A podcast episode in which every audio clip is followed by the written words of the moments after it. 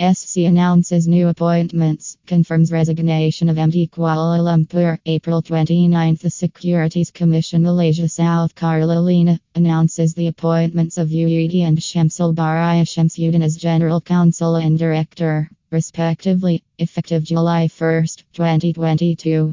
The appointments were made on April 19, 2022.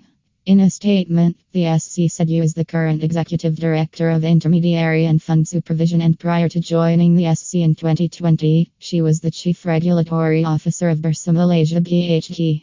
You will succeed Chief Ai Meng, who had opted not to renew her contract when it ended on April 15, 2022. To facilitate a smooth transition, she will continue to serve the SC until June 30, 2022, it said. It said you position at intermediary and fund supervision would be filled by Shamsul Baraya, who is the current head of institution supervision and has served the SC for 19 years. Meanwhile, the SC said it confirmed the resignation of its managing director Foo Lee Mei, who opted to terminate her contract earlier on April 6, 2022. It said Fu would serve her notice until May 20, 2022.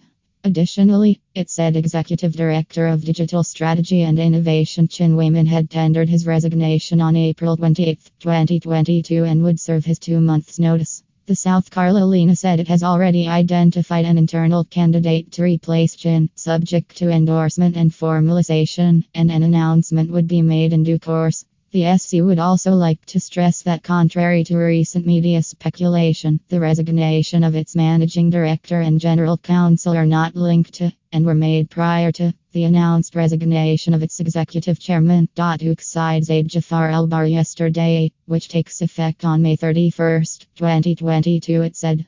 The finance minister has appointed Datuk Awang Adek Hassan as the new executive chairman of the commission effective from June 1, 2022 to May 31, 2025.